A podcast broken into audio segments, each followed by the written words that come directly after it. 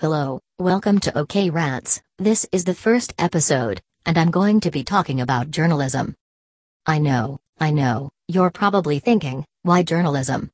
Why not anything beauty or fashion related? Well, it's because I'm doing this episode for class, to research jobs. Let's begin. Many duties journalism includes are research tops and stories that an editor or news director has assigned to you. Interview people who have information or analysis, or opinions. Update stories as new information become available.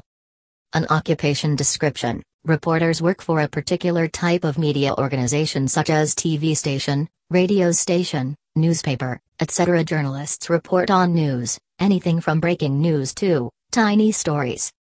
If you're wondering what degree you will need, you need at least a bachelor's degree in communication, or a degree in English, or political science. Important qualities you must have to be a journalist. Communication skills. Strong writing skills are important for all the journalists of the world, in every type of media. Stamina. The work of a journalist is often fast paced and exhausting, you require lots of determination and stamina.